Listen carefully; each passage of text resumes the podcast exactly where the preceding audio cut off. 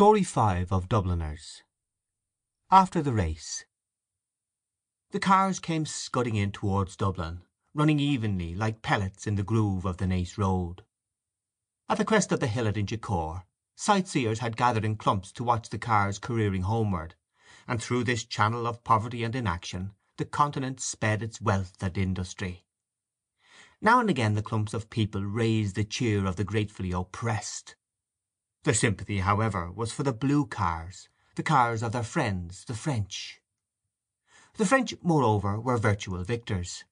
Their team had finished solidly. They had been placed second and third, and the driver of the winning German car was reported a Belgian. Each blue car, therefore, received a double measure of welcome as it topped the crest of the hill, and each cheer of welcome was acknowledged with smiles and nods by those in the car. In one of these trimly built cars was a party of four young men whose spirits seemed to be at present well above the level of successful Gallicism. In fact, these four young men were almost hilarious. They were Charles Segouin, the owner of the car; André Riviere, a young electrician of Canadian birth; a huge Hungarian named Villona; and a neatly groomed young man named Doyle. Segouin was in good humour because he had unexpectedly received some orders in advance: he was about to start a motor establishment in Paris. And Riviere was in good humour because he was to be appointed manager of the establishment. These two young men, who were cousins, were also in good humour because of the success of the French cars. Villona was in good humour because he had had a very satisfactory luncheon; and besides, he was an optimist by nature. The fourth member of the party, however, was too excited to be genuinely happy. He was about twenty six years of age, with a soft light brown moustache and rather innocent looking grey eyes. His father, who had begun life as an advanced Nationalist, had modified his views early.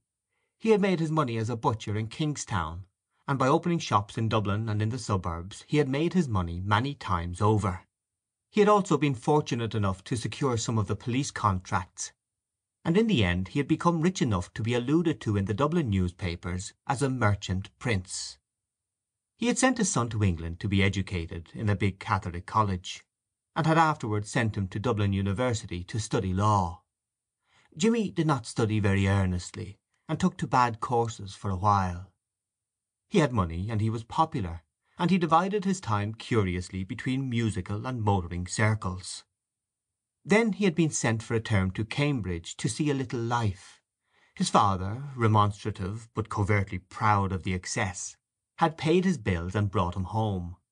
It was at Cambridge that he had met Segouin. They were not much more than acquaintances as yet, but Jimmy found great pleasure in the society of one who had seen so much of the world, and was reputed to own some of the biggest hotels in France. Such a person, as his father agreed, was well worth knowing, even if he had not been the charming companion he was. Villona was entertaining also, a brilliant pianist, but unfortunately very poor. The car ran on merrily with its cargo of hilarious youth. The two cousins sat on the front seat; Jimmy and his Hungarian friend sat behind. Decidedly Villona was in excellent spirits. He kept up a deep bass hum of melody for miles of the road. The Frenchmen flung their laughter and light words over their shoulders, and often Jimmy had to strain forward to catch the quick phrase.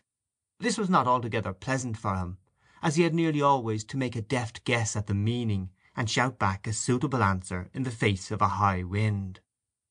Besides, Villona's humming would confuse anybody. The noise of the car, too. Rapid motion through space elates one. So does notoriety. So does the possession of money. These were three good reasons for Jimmy's excitement. He had been seen by many of his friends that day in the company of these Continentals. At the control Segouin had presented him to one of the French competitors, and, in answer to his confused murmur of compliment, the swarthy face of the driver had disclosed a line of shining white teeth. It was pleasant after that honour to return to the profane world of spectators, amid nudges and significant looks. Then as to money, he really had a great sum under his control. Segouin perhaps would not think it a great sum, but Jimmy, who, in spite of temporary errors, was at heart the inheritor of solid instincts, knew well with what difficulty it had been got together. This knowledge had previously kept his bills within the limits of reasonable recklessness, and if he had been so conscious of the labour latent in money when there had been question merely of some freak of the higher intelligence, how much more so now when he was about to stake the greater part of his substance. It was a serious thing for him. Of course the investment was a good one, and Segouin had managed to give the impression that it was by a favour of friendship the mite of Irish money was to be included in the capital of the concern. Jimmy had a respect for his father's shrewdness in business matters, and in this case it had been his father who had first suggested the investment. Money to be made in the motor business. Pots of money. Moreover, Segouin had the unmistakable air of wealth. Jimmy set out to translate into day's work that lordly car in which he sat. How smoothly it ran! in what style they had come careering along the country roads. The journey laid a magical finger on the genuine pulse of life, and gallantly the machinery of human nerves strove to answer the bounding courses of the swift blue animal. They drove down Dame Street. The street was busy with unusual traffic, loud with the horns of motorists and the gongs of impatient tram drivers. Near the bank Segouin drew up, and Jimmy and his friend alighted. A little knot of people collected on the footpath to pay homage to the snorting motor. The party was to dine together that evening in Segouin's hotel, and meanwhile Jimmy and his friend, who was staying with him, were to go home to dress. The car steered out slowly for Grafton Street while the two young men pushed their way through the knot of gazers.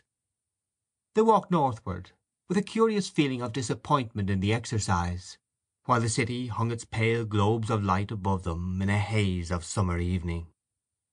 In Jimmy's house this dinner had been pronounced an occasion. A certain pride mingled with his parents' trepidation, a certain eagerness also to play fast and loose, for the names of great foreign cities have at least this virtue. Jimmy too looked very well when he was dressed, and as he stood in the hall giving a last equation to the bows of his dress tie, his father may have felt even commercially satisfied at having secured for his son qualities often unpurchasable. His father, therefore, was unusually friendly with Villona, and his manner expressed a real respect for foreign accomplishments. But this subtlety of his host was probably lost upon the Hungarian, who was beginning to have a sharp desire for his dinner. The dinner was excellent, exquisite. Segouin, Jimmy decided, had a very refined taste. The party was increased by a young Englishman named Routh, whom Jimmy had seen with Segouin at Cambridge. The young men supped in a snug room lit by electric candle lamps. They talked volubly and with little reserve. Jimmy, whose imagination was kindling, conceived the lively youth of the Frenchmen twined elegantly upon the firm framework of the Englishman's manner. A graceful image of his, he thought, and a just one. He admired the dexterity with which their host directed the conversation. The five young men had various tastes, and their tongues had been loosened. Villona, with immense respect, began to discover to the mildly surprised Englishman the beauties of the English madrigal, deploring the loss of old instruments. Riviere, not wholly ingenuously, undertook to explain to Jimmy the triumph of the French mechanicians. The resonant voice of the Hungarian was about to prevail in ridicule of the spurious lutes of the romantic painters, when Segouin shepherded his party into politics. Here was congenial ground for all. Jimmy, under generous influences, felt the buried zeal of his father wake to life within him. He aroused the torpid Routh at last. The room grew doubly hot, and Segouin's task grew harder each moment. There was even danger of personal spite. The alert host at an opportunity lifted his glass to humanity, and, when the toast had been drunk, he threw open a window significantly. That night the city wore the mask of a capital. The five young men strolled along Stephen's Green in a faint cloud of aromatic smoke. They talked loudly and gaily, and their cloaks dangled from their shoulders. The people made way for them. At the corner of Grafton Street a short fat man was putting two handsome ladies on a car in charge of another fat man. The car drove off, and the short fat man caught sight of the party. "Andre!" "It's Farley!" A torrent of talk followed. Farley was an American. No one knew very well what the talk was about. Villona and Riviere were the noisiest, but all the men were excited. They got up on a car, squeezing themselves together amid much laughter. They drove by the crowd, blended now into soft colours, to a music of merry bells. They took the train at Westland Row, and in a few seconds, as it seemed to Jimmy, they were walking out of Kingstown station. The ticket collector saluted Jimmy. He was an old man. "Fine night, sir." It was a serene summer night. The harbour lay like a darkened mirror at their feet. They proceeded towards it with linked arms, singing Cadet Roussel in chorus, stamping their feet at every "Ho ho ho hey vraiment." They got into a rowboat at the slip and made out for the American's yacht. There was to be supper, music, cards. Villona said with conviction, "It is delightful." There was a yacht piano in the cabin. Villona played a waltz for Farley and Riviere, Farley acting as cavalier and Riviere as lady. Then an impromptu square dance, the men devising original figures. What merriment! Jimmy took his part with a will. This was seeing life at least. Then Farley got out of breath and cried, "Stop!" A man brought in a light supper, and the young men sat down to it for form's sake. They drank, however. It was Bohemian.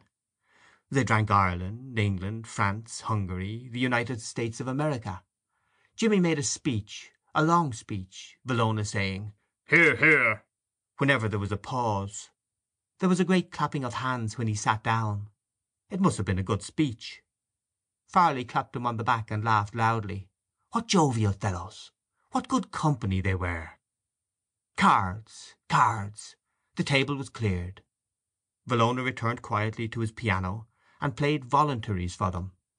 The other men played game after game, flinging themselves boldly into the adventure. They drank the health of the Queen of Hearts and of the Queen of Diamonds. Jimmy felt obscurely the lack of an audience. The wit was flashing. Play ran very high, and paper began to pass. Jimmy did not know exactly who was winning, but he knew that he was losing. But it was his own fault, for he frequently mistook his cards, and the other men had to calculate his IOUs for him. They were devils of fellows, but he wished they would stop. It was getting late. Some one gave the toast of the yacht, the Belle of Newport, and then some one proposed one great game for a finish. The piano had stopped. Villona must have gone up on deck. It was a terrible game. They stopped just before the end of it to drink for luck. Jimmy understood that the game lay between Routh and. Croix. What excitement! Jimmy was excited too. He would lose, of course. How much had he written away? The men rose to their feet to play the last tricks, talking and gesticulating. Routh won. The cabin shook with the young men's cheering, and the cards were bundled together. They began then to gather in what they had won. Farley and Jimmy were the heaviest losers. He knew that he would regret in the morning, but at present he was glad of the rest, glad of the dark stupor that would cover up his folly. He leaned his elbows on the table and rested his head between his hands, counting the beats of his temples. The cabin door opened, and he saw the Hungarian standing in a shaft of grey light. "Daybreak, gentlemen." End of Story 5 After the Race